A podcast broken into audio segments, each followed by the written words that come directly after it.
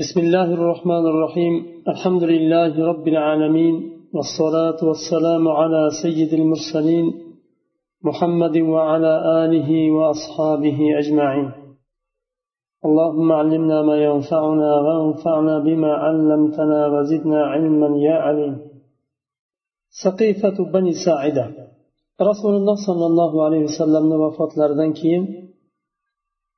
أنصاري لر saqifatu bani saidada jamlanishadi. Rasululloh sollallohu alayhi vasallamni vafot qilgan kunlarida jamlashishadi. Dushanba kuni o'n ikkinchi robiul avvalda o'n birinchi hijriy yilda rasululloh sollallohu alayhi vasallam vafot qiladilar. Ansoriylar jamlanishadi. Rasululloh sollallohu alayhi vasallamdan keyin islom ummati uchun xalifani saylashlik uchun jamlanishadi. Hazraj qabilasini kattasi sad ibn obada roziyallohu anhuni xalifa deb e'lon qilishga hozirlik ko'rishadi. Muhojirlar alohida jamlanishadi. Abu bakr roziyallohu anhuni atroflarida va ularga muhojirlarga ansoriylarni bani saidada saqifatu bani saidada jamlanganliklari yetib keladi.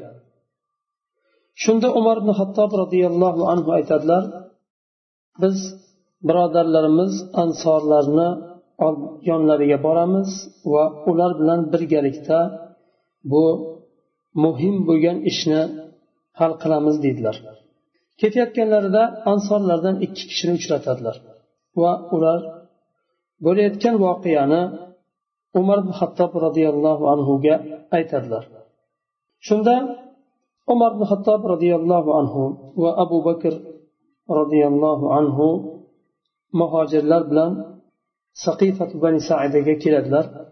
Ansorlar jamlanganlar va ularni orasida bir kishi o'ralib o'tirgan holda ko'radilar bir kishini. U kishi said ibn obada edi nima hazrat qabilasidan shunda so'raydilar kim bu kishi? Ansorlar aytadilar sabni obada va umar ibn hattob roziyallohu anhu aytadilar u kishiga nima bo'ldi? Nima uchun o'ralib o'tiribdilar? Ansorlar aytadilar charchaganlaridan yoyinki mazalari yo'qligidan haligi isitmalari biroz chiqqan shundan o'ralib turibdilar. Va bir xutbachi bir xatib ansorlardan bir xatib chiqib gapiradi. Allohga hamdlar aytadi rasuliga salovatlar aytadi va undan keyin aytadilarki biz ansorlarmiz. Allohni diniga nusrat bergan ansorlarmiz va islom askarlarimiz deydi. Va sizlardan ba'zilar keldi va bizni xalifalik huquqidan chiqarishni istashdi. Ya'ni ba'zilar kelib sizlar xalifa bo'lmaysizlar e, muhojirlardan bo'ladi degan mazmunda nimani? Ansorlar buni to'g'ri tushunishmagan chunki ularga bu hadis yetib bormagan. Shuning uchun ansorlardan birisi chiqib shunday deydilar. Va aytadilarki sizlardan amir bo'ladi bizlardan amir bo'ladi. Ya'ni biz hammamiz rasululloh sollallohu alayhi vasallamni atroflarida bo'lgan sahobalarimiz hammamiz islomga bir xil xizmat qilganmiz hammamizni haq huquqimiz bir bizdan ham bo'ladi sizlardan ham bo'ladi. Shunda umar ibn hattob roziyallohu anhu aytadilar men chiroyli bir so'zni tayyorlagan edim tushuntirish uchun ansorlarga shuni aytish uchun turayotgandim abu bakr roziyallohu anhu shoshmang deb to'xtatdilar. Va o'zlari turdilarda ansorlarga qarata xitob qildilar.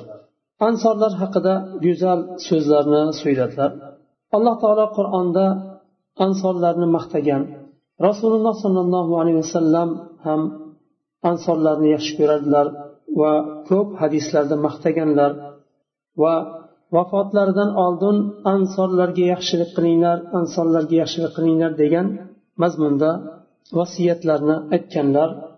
Bularni gapirib turib sizlar to'g'ri allohni diniga nusrat berdinglar va islomni askarlarisizlar va sizlar bu nimaga e, haqlisizlar.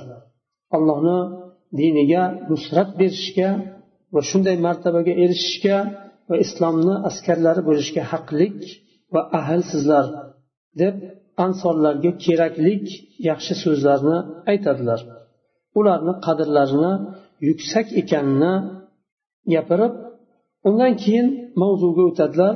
Xalifalik mavzusi. Rasululloh sollallohu alayhi vasallam qurayshdan bo'lishi haqida aytgan xabarlarni aytadilar. Umar ibn hattob roziyallohu anhu aytadilar shu vaqtda gap ko'paydi. Ya'ni u yoqdan bu yoqdan gapirgan bir fikr bergan o'zini fikrini o'rtaga tashlagan e, ko'paydi. Va manda hamon turdimda abu bakr roziyallohu anhuga aytdim ey abu bakr qo'lingizni uzating dedim. Va bayat berdim va muhojirlar bayat berdi va ansorlar ham bayat berib boshladi deydilar. Undan oldin bayat berdim deyishdan oldin abu bakr roziyallohu anhu aytadilar ubaydi e, nimani abu ubaydat jarroh bilan umar ibn hattobni o'rtalarida turib men sizlarga ikki kishini nasihat qilaman. Birisi umar ibn hattob ikkinchisi abu ubaydat jarroh. Ikkalasidan birini tanlanglar bayat beringlar deydilar. Umar ibn hattob roziyallohu anhu aytadilar abu bakrni shu so'zidan boshqasini karih ko'rmadim deydilar. Nima uchun? Chunki abu, abu bakr bo'lgan qavmga men amirlik qilishga haqqim yo'q deydilar. Chunki abu bakr roziyallohu anhuni umar ibn hattob o'zlaridan ortiq deb bilardilar afzal deb bilardilar. Imom ahmad ibn hambal roziyallohu anhu rivoyat qilgan nimada? Hadisda. Umar ibn hattobdan rivoyat qilinadi. Umar ibn hattob roziyallohu anhu aytadilar abu bakr roziyallohu anhu kerakli gaplarni yetarlicha gapirdi ansorlarga ularni sha'nini ko'tarib va biror bir men yaxshi ko'rgan so'zni tushirib qoldirmasdan hammasini gapirdi abu bakr roziyallohu anhu.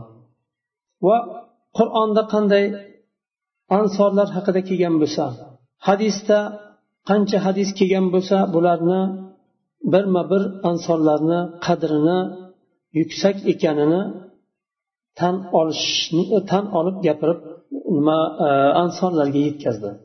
Va hatto hadisni bir hadisni keltiradi وسلك وسلكت الأنصار واديا سلكت وادي الأنصار rasululloh sollallohu alayhi vasallam aytadilar agar odamlar bir vodiydan ketsa va ansorlar boshqa vodiydan ketsa men ansorlarni orqasidan ketaman deydilar ansorlarni yaxshi ko'rganlaridan va ularni o'rnilarini martabalarini yuksak ekanidan bu va undan keyin aytadilar abu bakr roziyallohu anhu ey sad rasululloh sollallohu alayhi vasallam aytganlari esingizdami siz o'tirgandingiz shu davrada ya'ni quraysh ولات هذا الأمر فبر الناس تبع لبرهم وفاجر الناس تبع لفاجرهم صلى الله عليه وسلم quraysh bu ishni ya'ni bu dinni valiylari boshliqlari yaxshilari yaxshilarga ergashadi yomonlari yomonlariga ergashadi degan edilar. Esizdami desalar bu sabni obada roziyallohu anhu sadaqta deydilar. To'g'ri aytdingiz rasululloh sollallohu alayhi vasallam shunday degandilar. Biz vazirlarmiz yordamchilarmiz sizlarga sizlar amirlar deydilar. Ya'ni muhojirlar amirlar bo'ladi ansorlar ularga yordamchi bo'ladi deydilar. Abu bakr roziyallohu anhu nima uchun rasululloh sollallohu alayhi vasallam muhojirlardan bo'lishini qurayshdan bo'lishini aytdilar buni tafsilotini ham tushuntiradilar. Aytadilar chunki quraysh qabilasi arablarni eng o'rta qabilasi. Payg'ambar bulardan qurayshdan chiqdi. Va qurayshni martabasi boshqalarni nimasida oldida boshqa qabilalarni oldida eskidan yuksak bo'lib kelgan. Harom nima masjidi harom bo'lgani uchun. Va boshqa sabablarni ham zikr qilganlar. Abu bakr roziyallohu anhu bu yerda rasululloh sollallohu alayhi vasallam vafot qilganlaridan keyin ansorlar amirni xalifani ansorlardan bo'lishini istardi. Muhojirlar muhojirlardan bo'lishini istardi. Bunday holda kichkina bir fitnani ham chiqishiga yo'l qo'ymasdan sabr bilan hikmat bilan chiroyli bir shaklda buni hal qiladilar. Molikiy mazhabidan ibn arabiy rahimaulloh aytadilar abu bakr roziyallohu anhu yana dalil sifatida qo'llanadilar ansorlarga ansorlarni qoniqtirish uchun. Xalifalik qurayshdan bo'lishi keragini kerak ekanini tushuntirish uchun va shu dalilga qoniqtirish uchun boshqa yana dalillarni ham keltiradilar. Rasululloh sollallohu alayhi vasallam vafotlaridan oldin vasiyat qiladilar. Ansorlarga yaxshilik qilishga vasiyat qiladilar. Va ularni yaxshiliklarni qabul qilish xatolaridan ko'z yumishga chaqiradilar vasiyat qiladilar. Bunday e, vasiyat faqatgina amirlarga qilinadi. Ya'ni amir bo'lsa inson yaxshilik qiladi boshliq bo'lsa yaxshilik qiladi yaxshiligini yaxshi qabul qiladi xatolaridan ko'z yumadi. Buni bir misol tariqasida keltiradilar va aytadilarki alloh taolo bizni sodiqlar deb nomladi. Va sizlarni muflihlar deb nomladi.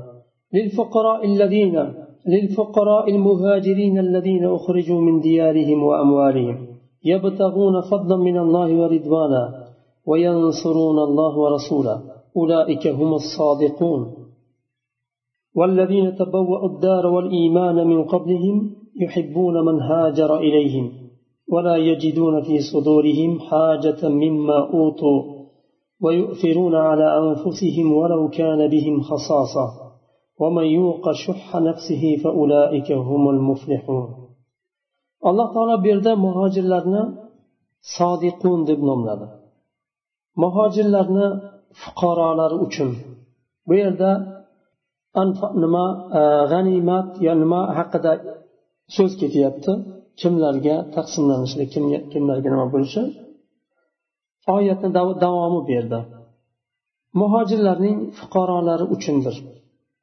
Ular qanday? Muhojirlar ular diyorlaridan chiqarildi. Mollaridan mahrum qilindi. Nima uchun? Ollohdan fadlni va roziligini allohni fazlini va roziligini umid qilgan holda hijrat qilgan chiqqan diyorlarini qoldirib chiqqan allohga va rasuliga yordam berish bergan muhojirlar ular sodiqun ular sodiqlardir والذين تبوأوا الدار والإيمان من قبلهم endi ansorlar haqida ketyapti so'z yerlarida ulardan oldin muhojirlar ko'chib o'tishdan oldin yerlarida iymonda o'rnashgan. Iymonni yerlariga o'rnatgan ya'ni ansorlar muhojirlar kelmasdan oldin iymonga kirdi. Da'vat boshlandi ilm boshlandi isloh boshlandi. Ularga hijrat qilganlarni ular yaxshi ko'radilar.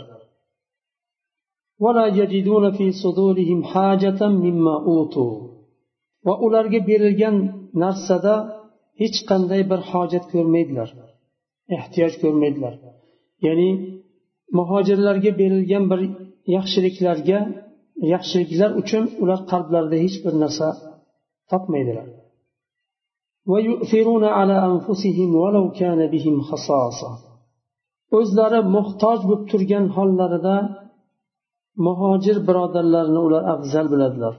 O'zlari muhtoj bo'lib turgan narsani muhojir birodarlariga beradilar. Kim nafsini baxilligini ketkizsa ular muflih najot topuvchilardir.